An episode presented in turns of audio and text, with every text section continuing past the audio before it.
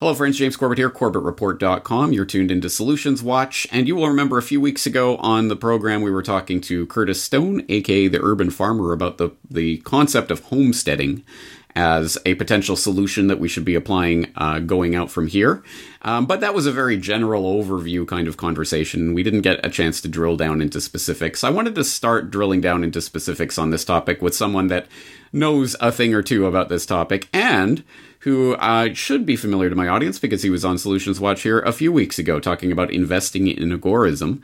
Uh, that's Jack Spirko of the Survival Podcast at thesurvivalpodcast.com. I hope you are familiar with that. If not, I highly encourage you to check it out. Obviously, a ton of information on the types of things that we're concerned with here on Solutions Watch uh, resiliency and permaculture and getting more off grid and forming communities and being agorist and working with alternative currencies and all sorts of other topics besides.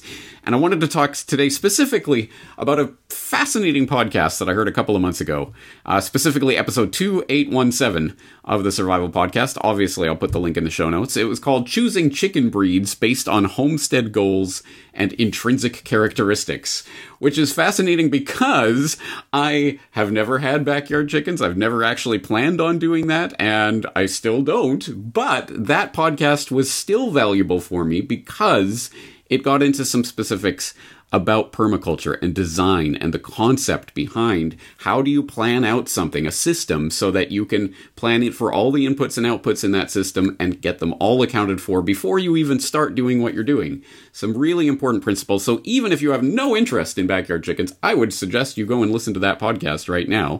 But let's bring him on for this conversation. Jack Spirko, thank you so much for taking the time to talk with us today. Hey, man, thanks for having me on. I really appreciate the opportunity to talk to your audience again. Yeah, yeah, excellent. All right, well, let's start. I, I just want to hear you say the words, it depends. So let's say someone comes to you with the question, I'm thinking about getting some backyard chickens. What kind of chicken should I get, Jack? Well, that's one of those questions where there, there probably isn't a wrong answer, but some answers are more right than others. So it depends. Uh, and it, we could start looking at some of the things it would depend on. Like, so where are you? So if you're in a really cold climate, there's certain birds that would have a predisposition to do better in a cold climate. That would be things like uh, a Brahma, Jersey Giant, uh, Cochins, which are the ones that have the feathered feet that help keep their feet warm.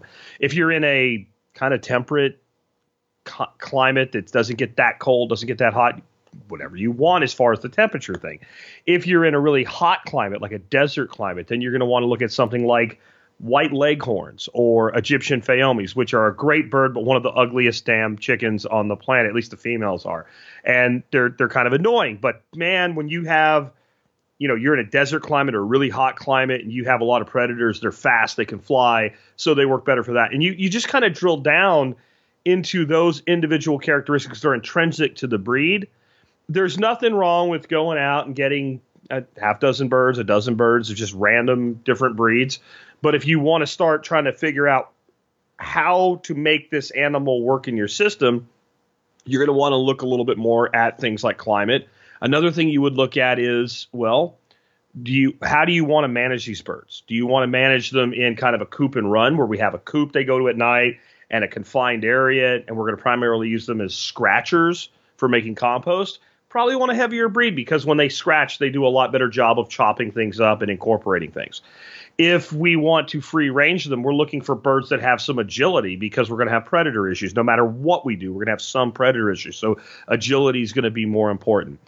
If we want to do chickens specifically for eggs, then we probably want to look at one of the hybrid uh, things like a sex link.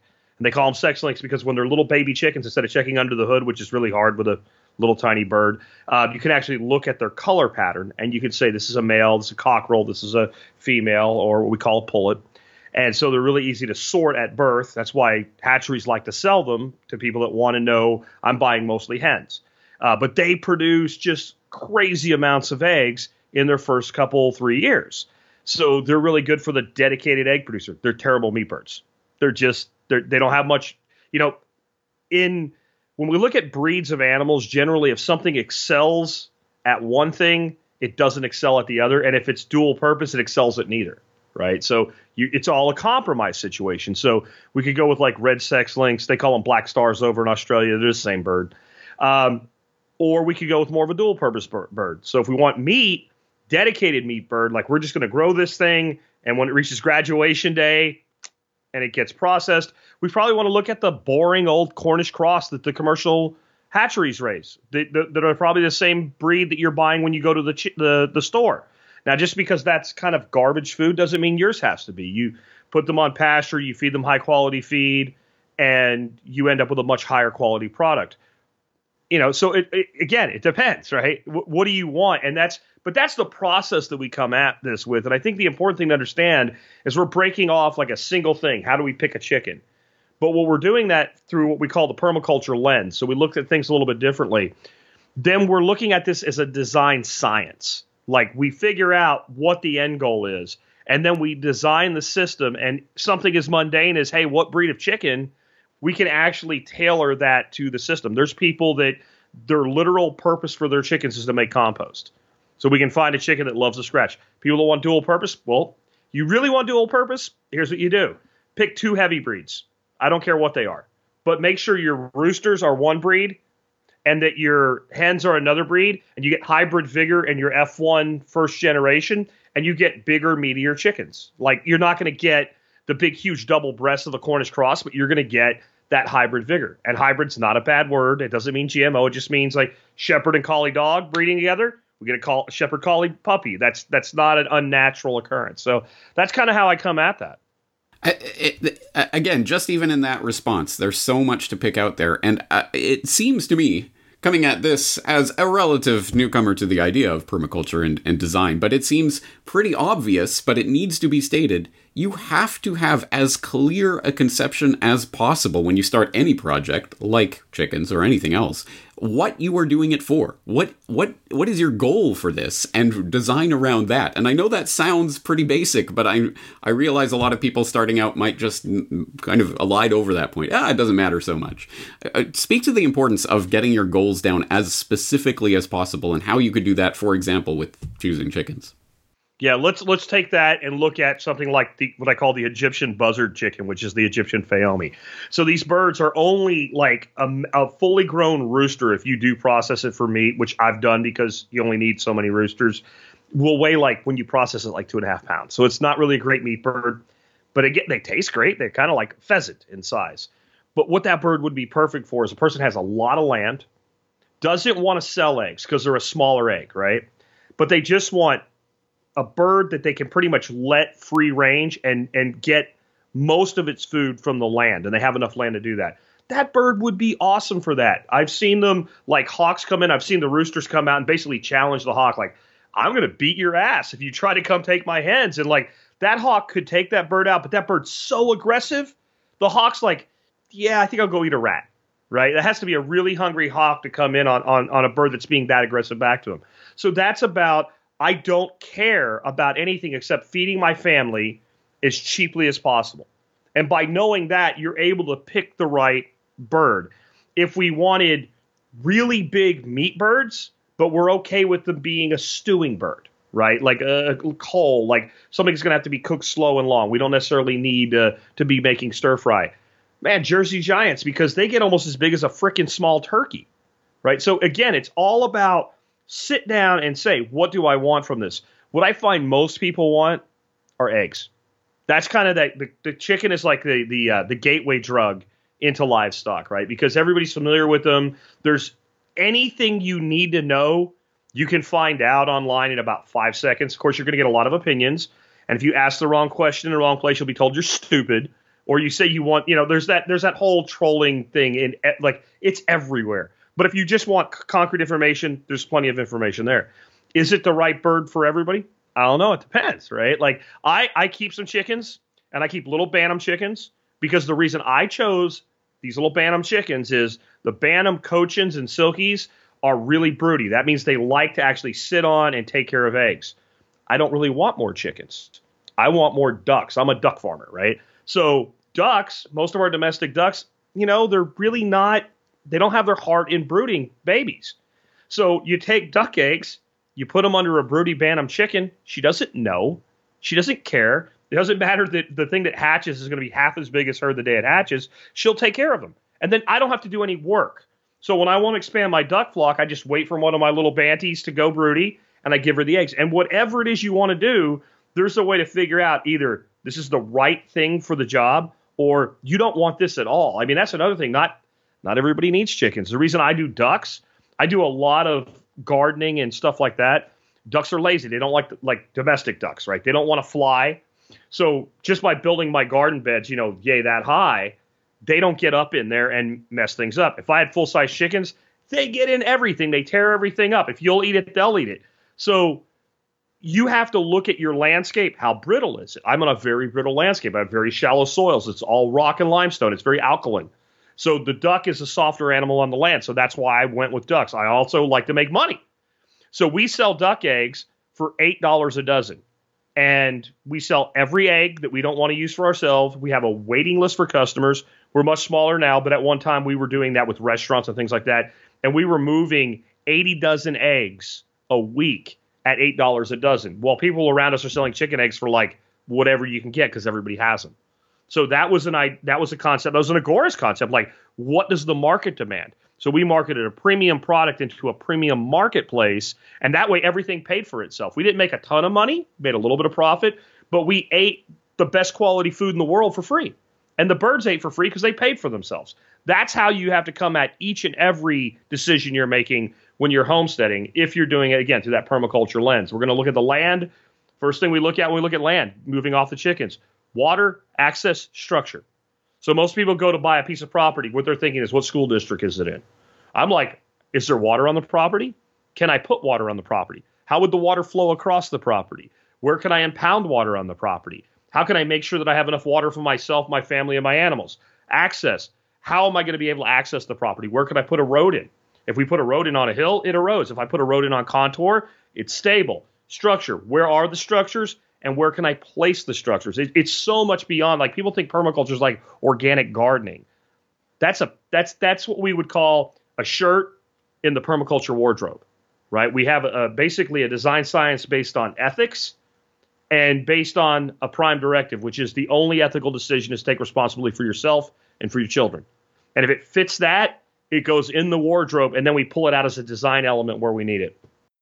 Right. So let's start talking about that design science and how you go about. How, walk us through the process. Say you're getting, you're adding a new uh, a, a livestock to your to your cadre. There, you're you're thinking about getting chickens or ducks or pigs or whatever for the first time what is the I, obviously you have certain physical limitations based on your climate based on your land those sorts of things. To what extent do you work with those and try to shape around them? And to what extent do you try to make shape the land into what you need for the purposes that you want? Well there's a saying we have that the more restrictions placed on a design the more eloquent the eloquent the design if the designer is good at his task. But we can only take that so far. So i have a three acre property brittle landscape really harsh summers, I'm not going to put a cow on it. Right. So there is a point where that breaks down. But the, the, the, the restriction then is the size of the animal. Right. So now we have to figure out, well, what does work here? In my case, ducks were what worked on the property. So here's another example of how that works out. So a duck, unlike a chicken, has got to be able to get wet. They like to swim, but they have to be able to immerse their head in water if you want them to breed. They can do it on land, but they're they're not good at it. Like it's it's a really clumsy thing. They're an elegant animal in the water, and they're really kind of a doofus animal on land, right? So they have to have water. So I use these really inexpensive 21 gallon mixing tubs, like you buy at Home Depot or Lowe's. They're for like mixing concrete and mortar in. They're really durable. They last for years. They're like 10 bucks a piece. So I have like a dozen of them.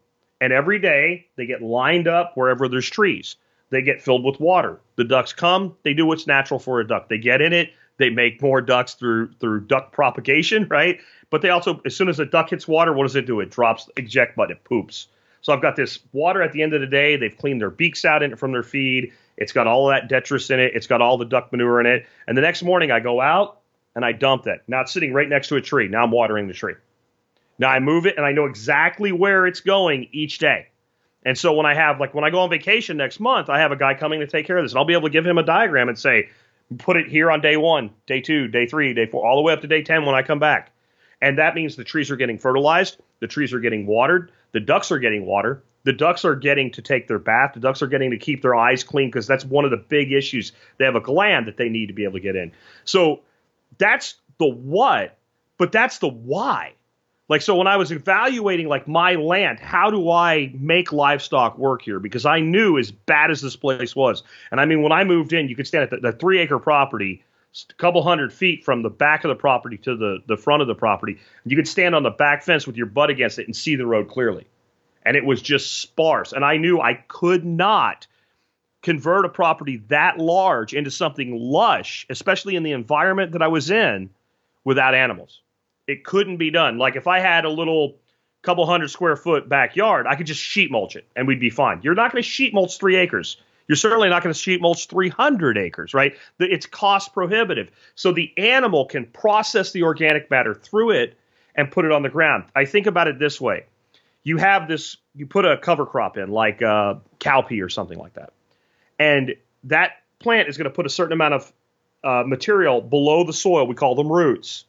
And when that plant dies, those roots are going to become more soil. They're going to improve the soil.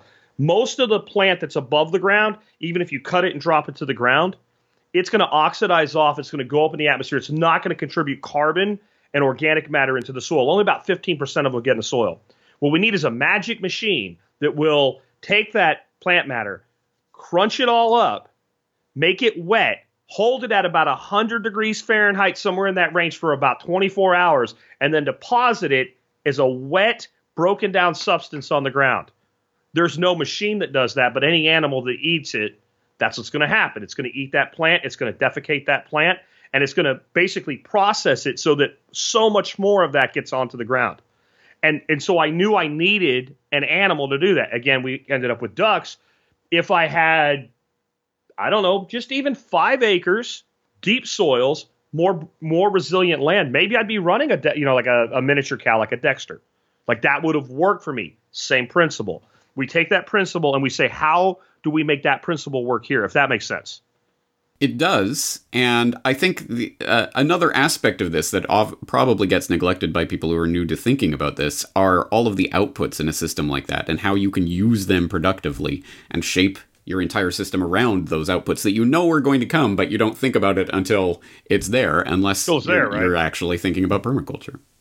Well, so think about it this way: anything in surplus, unutilized, is pollution, right? So we can take cows take a dump, right? They make they do it all day long, and if that's all in one place, like a CAFO, we have a sewage problem. We obviously have these huge sewage waste systems from these CAFOs where they have these cows arm in arm, you know, and being stuffed with grain until the day they're harvested.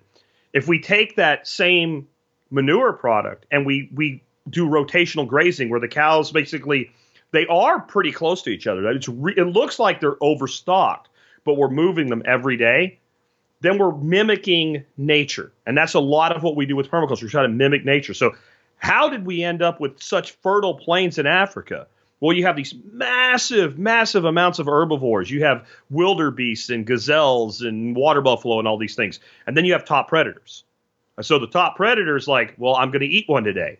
Well, the, defense mechanism for those herbivores is they stay in a very tight pack, and the slow, the sick, the slow, the sick, and the stupid die. Right? That's the one. Like the the, the, the gazelles are all going by, the lions on the hunt and one gazelle kind of looks at the lion like, "Hey, stupid's back there," you know, and like even though he might be a little bit infirm, like the lion realizes, yeah, he's right. The the dumb one's back there, chomp, right, and then that animal gets eaten. So those animals are constantly moving in tight groups.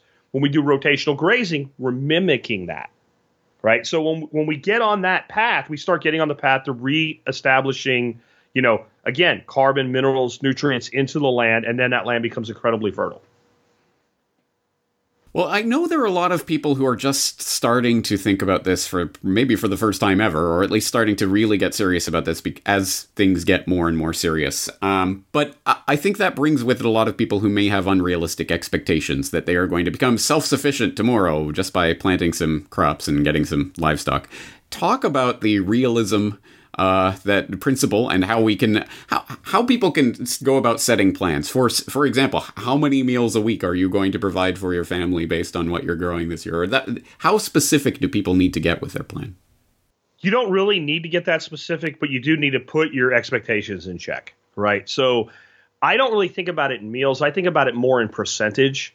I like my first goal on this property was to get enough systems in place that we were eating something from our own property every day, all year round. And our winters are mild enough with a little bit of greenhouse activity and some indoor uh, hydro. That's not a problem. We can do that. So we got to that level.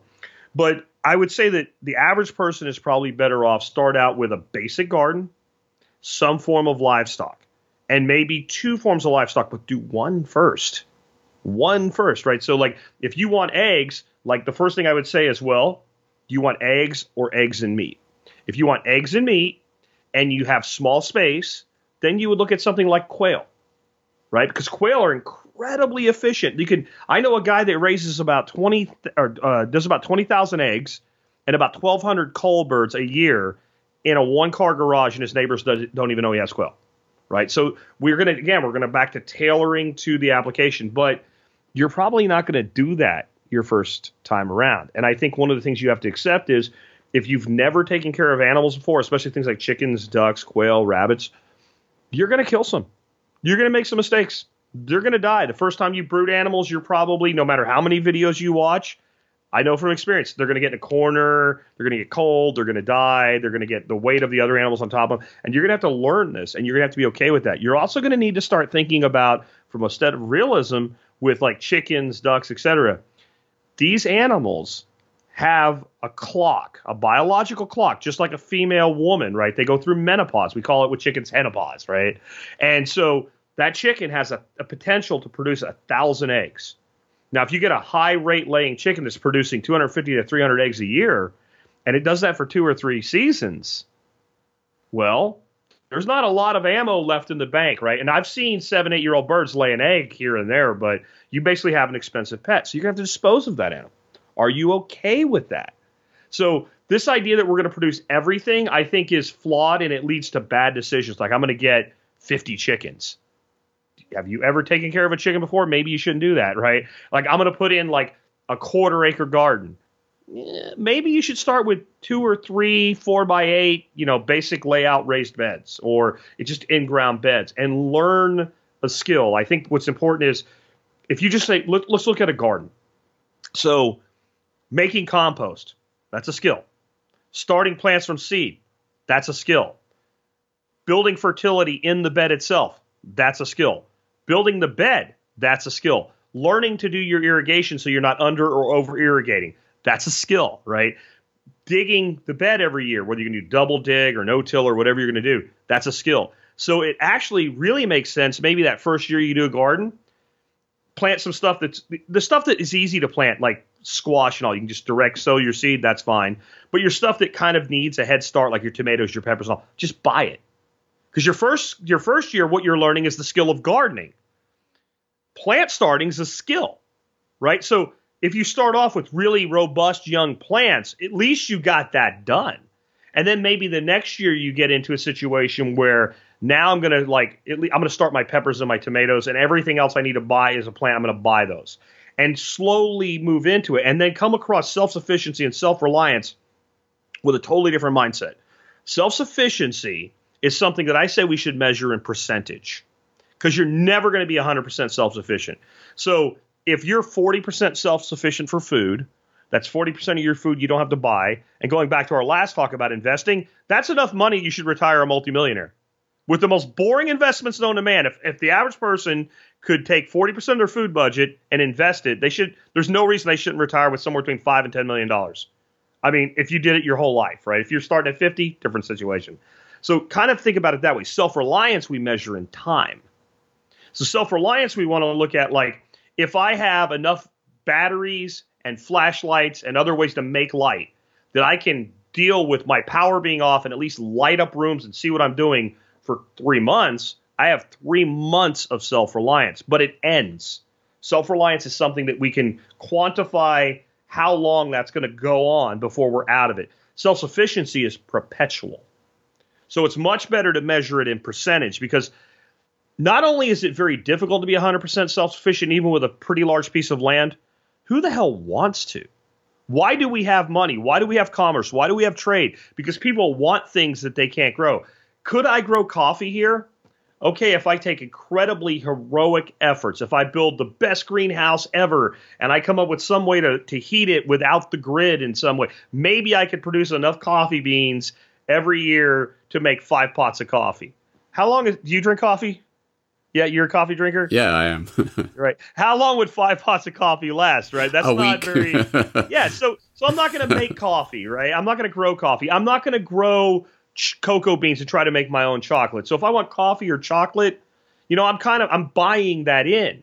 So a better way to think about self sufficiency is also like, so now can I turn once I get my homestead working for me, can I turn surplus into money? Here's an example of that. So I grow a really awesome sweet potato. It's it's a uh, I can't even pronounce the Japanese word, but it's a uh, it's a Japanese purple skin sweet potato, and it doesn't look like a. No, it's um I can't remember now, but it's a complicated word. But it's purple, and if you cut it open, it's like a yellow white flesh, and it tastes like a buttered baked potato when you eat it without butter on it. They're delicious. I think they're originally from Okinawa. And sweet potatoes, once they start growing, you cut a piece off, you stick it in water, it makes roots, you plant it, you get another plant. In my ponds, I have these things I call air stacks, where they're basically a pipe that goes down and the pump pumps water into them and they make bubbles for the fish to keep them alive. Well, I figured out if I stick the sweet potato slip in that pipe, they root in like three days. And in like a week, they have these massive, huge roots, way better than the slips you buy through the mail that are all sad when you get them. So I made like 100 slips and I sold them for a dollar a piece, 10, 10 of them for 10 bucks on Nextdoor. It's not a ton of money, but it was the easiest money that I, you know, you basically post the thing. Here's a picture. If you'd like some, you can come pick them up. Like, so there, all that money then becomes money I don't have to earn another way. It's also all what we call fence post money. In other words, me, you, and the fence post, like no one knows about it. It's cash money. You know, I, I don't have anybody buying those for crypto yet. That would be nice, right? But cash money. And now I can go buy the chocolate I could go buy the coffee, or I can go buy, God, that's four or five months of feed for my animals just from cutting some sticks and putting them in, in a pipe. And then you start figuring out, well, how many things can I do that with? Because I, I personally feel plant propagation is like money printing. Go to Home Depot on a Saturday, on a nice day, on a Saturday or a Sunday in the springtime, or a Lowe's, or uh, like a Mike's Big Nursery, someplace like that there's people everywhere. They're like fighting with each other over the last nice looking plants and all. Plants grow, right? Like we could just make plants, and that's like free money. So we can start leveraging that toward our self reliance and self sufficiency by saying, if I, and I'm not talking about putting in a nursery, need a license, inviting the the devil, which is the state, into your backyard. I'm talking about selling a couple hundred bucks worth of this and a couple hundred bucks worth of that, maybe a thousand dollars worth of this off your property. I have my aquatic systems where I grow fish. We just buy cheap, stupid goldfish, like the ones you, people buy to feed predator fish for like six, nine cents a piece at the pet store. And I just tell the girl, hey, you know what? I'd, I'd, I'd like some with some colors on them. And they're always like, yeah, yeah, no, here's five bucks. Oh, okay. Right. So then you get these fish. We use them for what's called cycling, get that system running. Well, some of them end up growing like this big. And if you call them instead of a goldfish, an Asian heirloom carp, and you put them on Craigslist, you end up selling the stupid fish for like 50 bucks. Well, how many of those do you need to sell to buy four months worth of duck feed or, or a year's worth of fish feed? And the answer is one or two. You know, we get some koi, we get some little nine dollar koi, we throw them in the pond, and they end up this big, and you're like, man, that fish is producing a lot of waste. Some yuppie's going to pay three hundred dollars for that fish, and you just start. You have to start acting like our ancestors did when they put in a farm. They didn't just grow corn or tobacco and sell it. They looked what are what is every single thing I can do with this little piece of land to make 50 bucks here, 100 bucks here, 1000 bucks there. That's your path. You're not going to do it by growing everything you want to consume and you shouldn't try. It's too much work. You would be spending you, all of your day every day doing nothing other than trying to provide for yourself, and still you wouldn't have half of the things that you could have otherwise. So, yeah, I agree. There's a reason why we have a system well, in which people don't produce everything that they consume themselves. Uh, that's why we live in communities well, think about how like the number one reason people go into small farms and they fail because they're good at growing, but they're not good at selling. right? You're not going to be able to do everything. You have to focus on something. So most of us are not 100% full-time homesteaders. I do it like you. I do podcasts. I do shows. I do. I, am a content creator that, and I'm a teacher. That's what I really am. Even me, where I don't leave the house unless somebody makes me. I still only have so much time every day to work on this stuff. Like, so I'm not going to be a full-time farmer, and I don't want to be. Honestly, being a podcaster and a teacher pays better than being a full-time farmer for me, anyway. So, like, unless you're going to be full time, you're not going to do it. And even if you're full time, you're going to do it the same way. What? How do successful farmers work? They eat some of their food, but they sell the majority of it, and they use the money to buy the things they don't produce. You're going to be a cattle rancher. You're going to grow a lot of beef. You're not going to grow a lot of potatoes, right? You pick and choose what makes sense for you, and, and that that meme. Yeah, there's there's so many principles here that, that are basic when you think about them, but a lot of people don't spend the time thinking about them. So that I'm glad that uh, you're you're putting it out there. And I follow you on Odysee as well as listening to your podcast. I hope other people will as well. And I note that you put um, up videos, for example, uh, David Holmgren and Geoff Lawton and other people demonstrating various principles and how they work in specific contexts. Uh, tell us about some of the people that has have inspired you. Well, my greatest mentor is Geoff Lawton, and I would say he's probably the most qualified and advanced permaculture practitioner in the world today. And I'm very fortunate to be able to work with him. And he is the guy that I would follow if I was starting from the ground up and I wanted to know as much as I could. Follow me too. But but Geoff, you know, I permaculture is a thing I do. Permaculture is what Geoff does. And Geoff's actually the man that got me into permaculture many, many years ago. Somebody sent me this video. It was called Greening the Desert. It was horribly produced. It was mostly like still picture animation, slideshow type thing. But it, it talked about a project that Geoff did in Jordan near the Dead Sea, below sea level, in one of the most inhospitable places on the planet. And they put in swales and they did all, they built this food forest. And I looked at what happened there and I had just been bitching to my wife about how hard it is to grow food in Texas because it's so hot in our summers. And I went, I got no excuse, man. And it like switched me on. And then the the co-founder of permaculture, David Holmgren, he's been very inspirational. But the the the old man that started all, Bill Mollison, that worked with with David. David was basically like a, a research assistant when Bill was a professor at a university in uh, Australia, and they worked together and developed this. I saw this old video of Bill Mollison. He was talking about how at one time he actually worked in, in an industry cutting timber. And he started talking to all the people that he worked with, and none of them thought they would ever be able. They're cutting down trees to build houses, but none of them thought they'd ever have enough money to buy a house. And he's sitting there. He goes, and he's got that rough Australian accent and all. I always thought permaculture was like this purple breathing hippie shit, you know. And he goes, you know, I realized I could either stay in the woods or I could go back and fight the bastards. So I went back to fight the bastards, and I'm like, okay, I can I can dig this old man warrior stuff. Like this is this is up my line. So those three people have been hugely inspirational. And then other specific techniques. One of the gentlemen on my expert council, Darby Simpson, who does rotational grazing. I've learned so much from him. On rotational grazing, Greg Judy. Um, both of those men are just incredible. Joel Salatin. Anybody who doesn't like Joe Salatin, don't talk to me because I'm not going to like you. Like just all these people, and what I've been amazed with, Mark Shepard, uh, who was um, gave me the honor of writing the forward for his latest book. I mean, that gentleman is absolutely switched on, and, and they're all different because they're all in different aspects. Some of them are doing really large scale things. Some of them are doing things that are more specific to like you know, village level human settlement stuff. That's Geoff does a lot of research. Uh, I'm sorry, relief work. I mean, this guy's almost 70 now, and he's still traveling to war zones to do relief work to teach local people how to be self sufficient for themselves and how to actually not only produce these things, but then turn what they've done into a demo site to teach others so they have a revenue stream beyond just the food the, all of those people. I'm, I'm sure I'm forgetting people. I'm going to feel you know bad when I listen to this and go, why didn't you say them? Um, there's just so many people that have made a wonderful path, and there's people that are not huge names that are just they pick one thing and they teach it really well. Rob Bob is a guy that's on YouTube and finally on Odysee. I I think I poked him enough times he got over there. They just specializes in like small scale backyard aquaponics and wicking beds and stuff like that. There's just never never think that there's somebody out there if they've done this for any length of time that can't teach you something. Um, I, I'm not a big believer in listening to people tell you what you should be doing when they've never done it. But anybody who's gotten in and really sunk their teeth into this, they're going to know something you don't. And what I love about it the most, Jim, is that like every day, every day I learn something new. And there's a lot of things I got bored with. I'm a smart guy. I'm really good at being analytical. Give me a book, I read it, and I can basically teach from the book after reading it one time. Permaculture, it's never going to happen. It's never going to wear me out. I'm never going to know everything. And I love that. Yeah. It, it is absolutely, it seems like a field of study. You get what you put into it, and the more you put in, the more you'll get out of it. Um, it's fascinating. I'm sure, I mean, again, we're just sort of scraping the surface here and going over some general principles, but I have no doubt there will be people in the audience who are interested in getting into more details.